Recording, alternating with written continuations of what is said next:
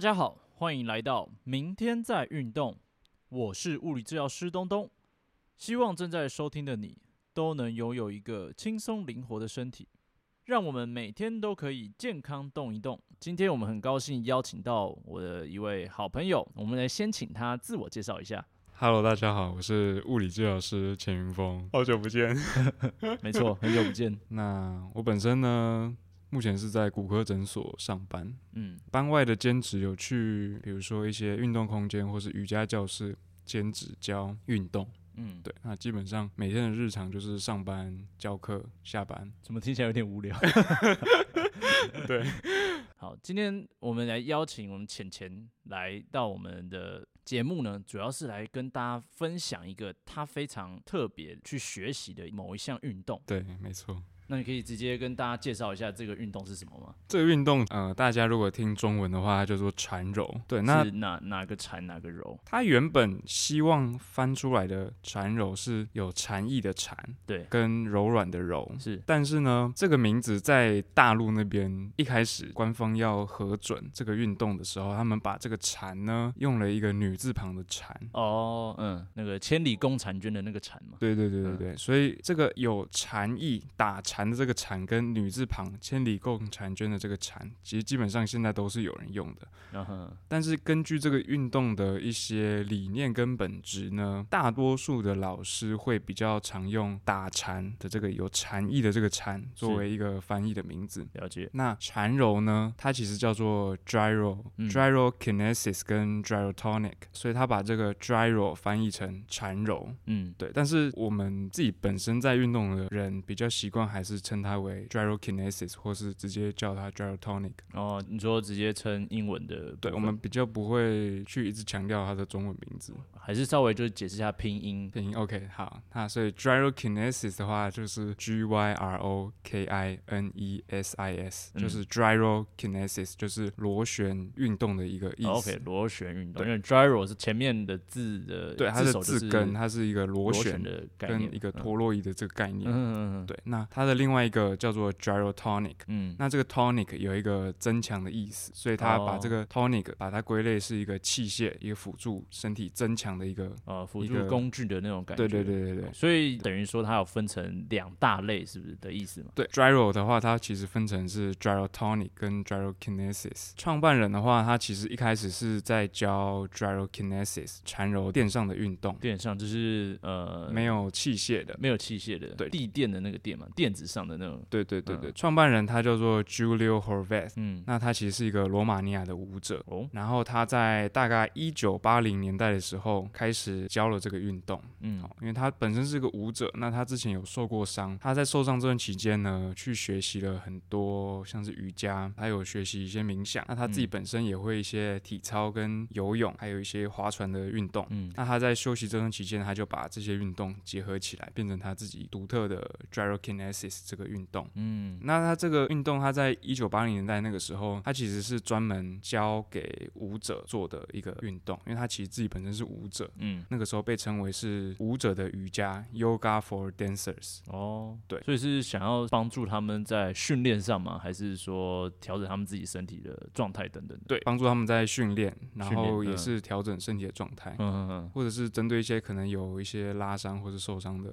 舞者去修复。哦，当时的 gyrokinesis 它其实比较像是一个 yoga 的感觉，嗯所以从字面上可以听到这个 yoga for dancer，它其实是比较偏瑜伽的一个系统。嗯所以有一些动作跟瑜伽的概念会有点像，我们也会强调，比如说能量的流动或者是意念的一个引导。嗯那因为以前的 gyrokinesis 它其实是比较难的，因为它是 for dancer，那嗯 dancer 的一些关节的活动度或者是柔软度会比一般人还要好。嗯，所以这个运动其实，在后来近几年，就是慢慢被修改、修改到现在的 gyrokinesis level one 跟 gyrotonic level one，它其实是比较符合合一般人，嗯，他有把动作分解，或者是比较大众都可以来练习的一个运动。了解。所以这个创办人是把它取做这个螺旋运动的意思是这个运动中带有很多螺旋的元素吗？还是说他特别对于螺旋有什么样的解读？它其实是借由脊椎去触发，嗯我们的骨盆、我们的脊椎当做一个动作的起始。嗯对，那脊椎的动作分为前弯后仰跟侧弯旋转。嗯所以它在这个运动里面，其实强调蛮多旋转的动作，才会说它是一个螺旋的运动啦。所以他觉得旋转这件事情是对于他脊椎啊，对身体来说是很重要的一个元素在这样子。对，但我觉得，因为他本身是舞者，对跟一些体操、跟游泳的一些动作，都会比较偏向是功能性的一些旋转的动作。嗯嗯所以他当初才会把动作比较导向于更多的旋转，带出更多的空间。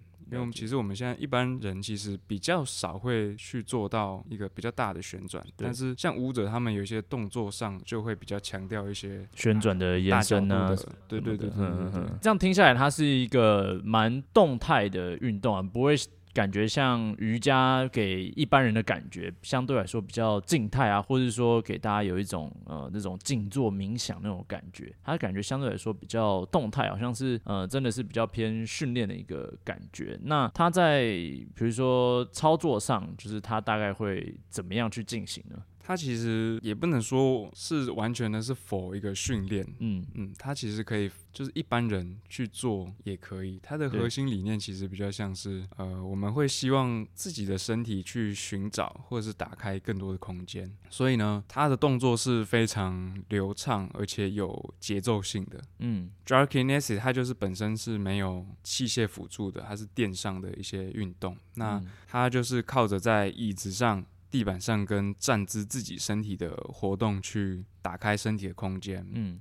对，那 Gyrotonic 的话，它就是有一个 pulley tower，就是一个滑轮的一个重量，去给身体一个回馈，嗯或是给身体一个阻力去增强训练。那这两个系统呢，最大的差异就在于器械的回馈跟一个阻力可以增强身体的一个强度。嗯跟反馈啦，会比较知道自己身体现在的状况怎么样。那反之来说的话 j a r k i n e s i 它就是比较需要对于自己身体有更多的觉察嗯跟一个本体感觉，才有办法。就知道自己身体在干嘛了，对那种感觉。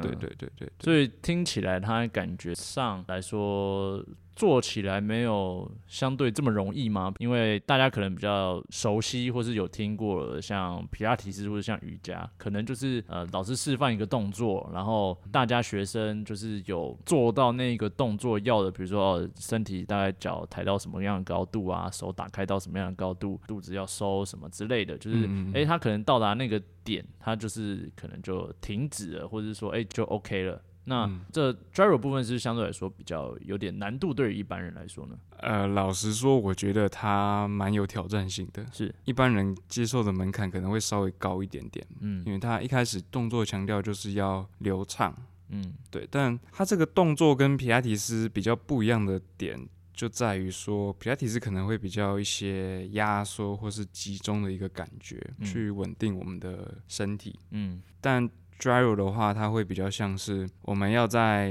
流畅的动作中去寻找空间，而这个流畅的动作呢，它会希望身体也是有稳定的。嗯，对，那这个稳定跟皮拉提斯的差别在于，它的这个稳定力量是一个对立的力量，等于说一个绳子你拉扯的两边，它会形成一个稳定，而不是绳子往内压缩的一个稳定。啊对，所以它会把你的身体去扩张，拉成一个有点像是张力的状态，是形成一个稳定，然后往外延伸空间的一个概念。嗯，所以稍微再跟大家再去做进一步的解释啊，就是说，哎、这其实身体的空间对于大家的日常生活上的感觉上来说，就像是，哎、我们身体在活动的时候，等于说我们身体有不同的组织嘛，我们有肌肉、有骨头、有韧带、有神经、有血管等等的。OK，那假如诶身体在做，比如说单纯的一些手往上抬起来的一个动作的时候呢，它的肌肉会收缩，骨头会开始互相会产生移动。那假如说身体也没有一个足够的空间去让这些组织在身体里去产生滑动的话呢，那我们可以说那个动作通常会看起来比较不协调，或者说它会比较你你可能会有一些紧绷感啊，或者说卡卡、不舒服那种感觉，就会比较容易发生。OK，所以这也是为什么有很多不同的运动的学派啊，或者说呃，在物理治疗中也蛮强调说，哎，身体的这个打开这个空间的一个目的，就在于说，哎，其实它对于我们身体的健康是蛮有相关联的。这样，嗯，OK，对。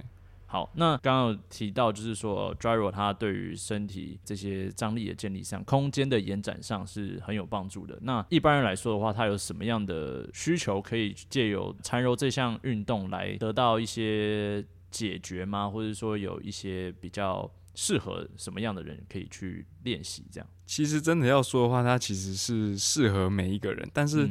因为每个人的身体状况不一样，所以你会觉得他做的动作好像没有像老师做的那么标准。但是在 Gyro 里面，他不会要求说学生一定要把动作做到最完美，而是希望学生在每一次的运动中，能够一点一点的对于自己的身体有更多的觉察，跟找到更多的空间。嗯，我们老师可能会指引他，诶，身体这个方向可能再多一点，或者是感觉要放在这边。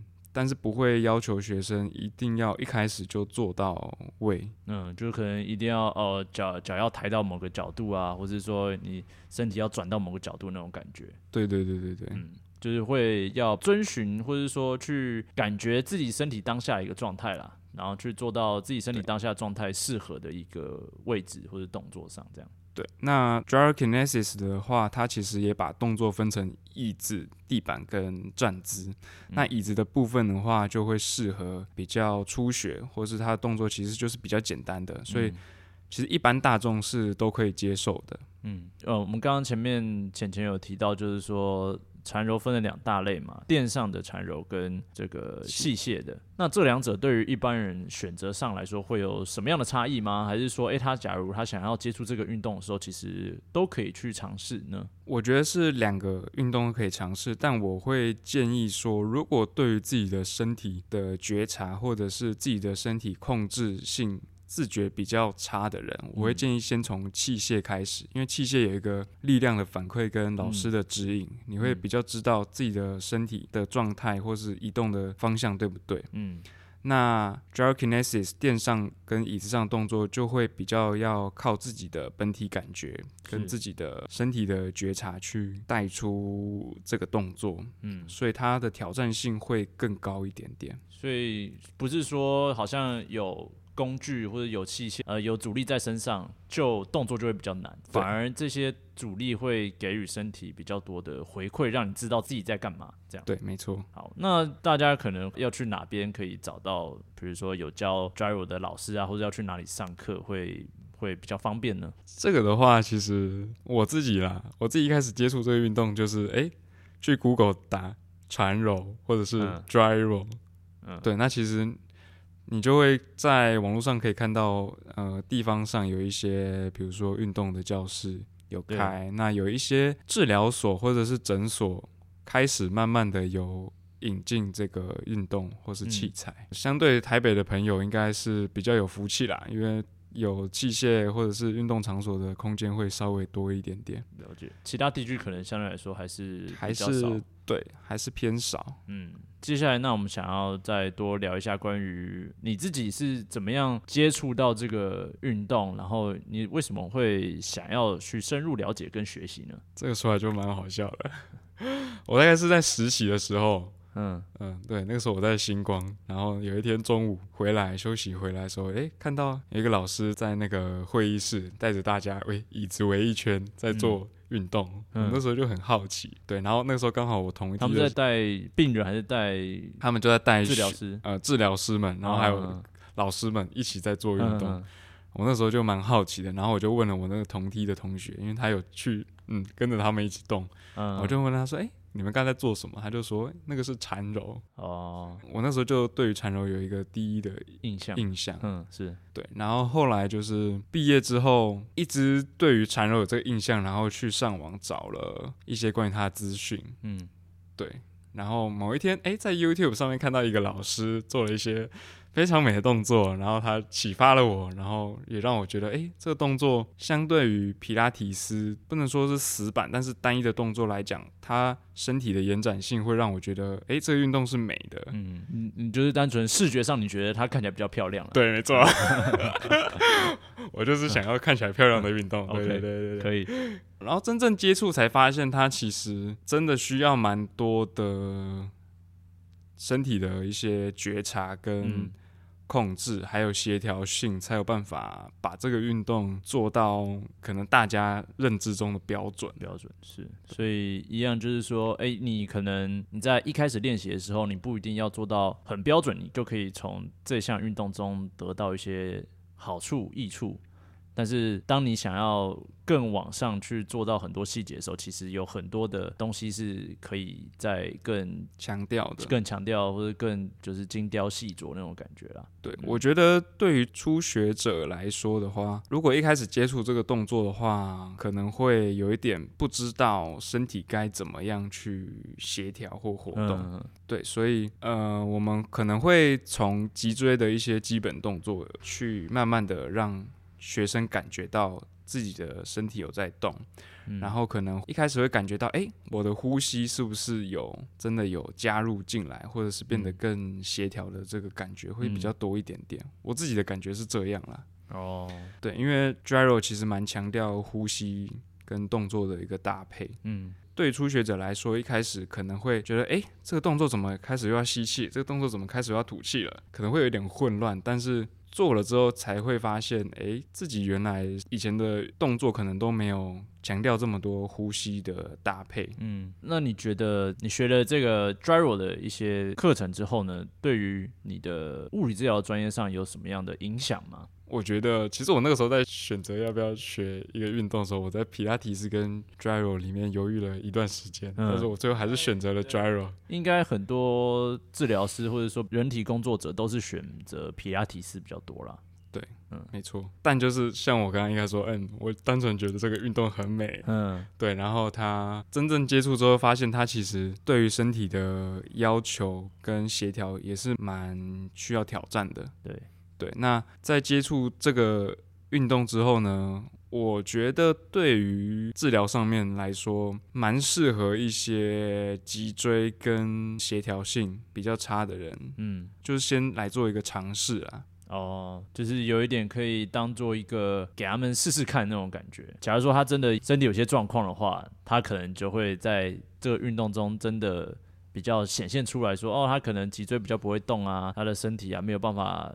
可能就像刚刚前面提到，没办法搭配呼吸啊这样的感觉等等的嘛。对，这个运动会让我们会对于一般的，比如说复健的或是治疗的运动会更全面。因为我们有时候在复健或是带病人做一个治疗的时候，他可能只有单一一个面向，或是重复的动作继续做。那嗯，drive 它其实本身会强调。一个动作的连续性跟连贯性，所以它动作有时候是一个全面向的，不会只是单一平面或是两个平面的一个动作。了解。相对于初期的病人，可能这个运动会变得比较挑战，因为它是一个全面向或者是很多平面的动作。那对于一些运动员来说，那可能会需要更挑战他们的一些身体的空间。了解，好，那还是要提醒大家一下，假如说你现在正在经历一些身体上明显的一些不舒服，比如说腰痛啊、肩膀痛啊，真的有到影响日常生活中的一些疼痛的话呢，我们还是会建议说要先去寻求医疗专业，因为很多人都会想说，哦，我有这个不舒服，那我就去尝试不同种类的这种运动训练，来去看看能不能解决我的疼痛。对，没错，对，所以我们还是要提醒大家，就是说，哦，就算这个是一个很好的一个运动，但假如说你身体本身有些疼痛问题的话呢，还是建议先去解决的问题，或者说先去了解到底身体发生什么样的事情，那。你才能去针对身体的自己的状况，能去选择适合相对应的一些治疗方式啦。对，没错，动作上会有每个动作要求的一个质感，所以如果你只是看着影片或是看着老师的动作在那边比手画脚的话，嗯，其实基本上蛮容易会受伤的，蛮容易会这样。对，所以不管是你在外面去做一些球类啊、竞技运动，会有运动风险。这些训练的动作呢，就算它的出发点都是良善的，甚至都是可以说对身体有些好处在的。但是，假如说，诶，你在没有别人的指导下，或者说不了解身体的情况下呢，自己再去执行的时候呢，还是可能会有一些受伤的风险。对，还是提醒大家。OK，好，那最后我们就请这个浅浅来为大家。做一个示范，就是我们用口语引导的方式，然后大家在听着的时候呢，就可以跟着尝试一下。那当然还是前提还是说，哦，假如你在做的过程中有有发现任何的不舒服，或者说有任何觉得不太对劲的话，就赶快停下来，不要继续想要去尝试这样子。OK，OK，好，那我们可以先找一张椅子，好，就是家里的那种餐椅，或者是你可以找到一个比较稳定的。椅面的一个位置，好，让你的髋关节可以稍微高于你的膝盖的一个高度，那是最好的。那你在做的时候呢，做椅面的大概前三分之一，好，让你的骨盆可以有一个活动的空间。那我们脚踝的位置呢，大概会放在我们膝盖的前方一点点，好，让你的眼睛在坐正的时候可以看到脚趾头。那我们大腿的中线，好，会对齐到我们脚趾头延伸出去的。一个中线大概会在第二脚趾跟第大拇指的中间那个位置。好，那这是我们一个坐姿。在做的时候呢，你可以双手轻松的放在我们的大腿或者是膝盖上面，然后你可以眼睛先闭起来，想象一下你的背部要去贴一个墙面，好像脊椎拉得很长的感觉。这个时候呢，我们可以搭配着我们的吸气。好，吸气的时候，想象你的背。贴着墙面，然后脊椎拉得很高很长，同时呢，你的脚底，好，刚刚那个位置有一点点往下扎根的感觉，好像你的脊椎从上被拉高，脚底往地板扎根，身体往上下两侧被拉得很高，做得很长的一个感觉。然后吐气的时候放松。OK，好，我们再试一次，吸气的时候想象被。拉得很长，好像贴着墙面一样长高。然后吐气放松。好，接着我们维持这个长高的这个感觉。好，我们要带出脊椎的一个前弯跟后仰。好，所以等一下我们吸气的时候会先往上，身体长高做高。吐气的时候呢，你可以双手轻轻的。滑向大腿的内侧，有点滑向骨盆的感觉，然后身体轻轻的往后仰，胸口好像有一点往前往上打开的这个感觉。注意你的肋骨不要太往前。好，吸气的时候慢慢的回到刚刚贴着墙壁长高直立的那个感觉，然后吐气放松。好，这是一个脊椎的一个后弯。好，接着脊椎前弯的话，一样，我们吸气的时候，想象脊椎拉高。好，吐气的时候，把双手轻轻的往膝盖的方向往前推，然后你的肚子靠近你的肚脐那个方向往后推，让你的手跟你的肚脐呈现一前一后的一个推力，然后眼睛自然的看向你的肚脐的方向，然后仰吸气的时候回到中间。吐气放松。OK，那我们把这个动作稍微流畅一点点。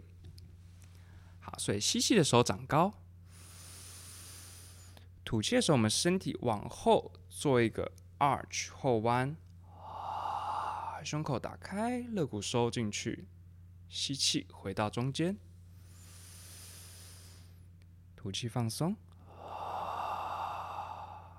接着再一次吸气的时候长高，吐气的时候手往前滑向你的膝盖，肚子往后推，眼睛自然的往下看，来到一个 curl。好，吸气回到中间拉高，吐气放松。好，那这就是缠柔的一个很基本的前弯跟后仰。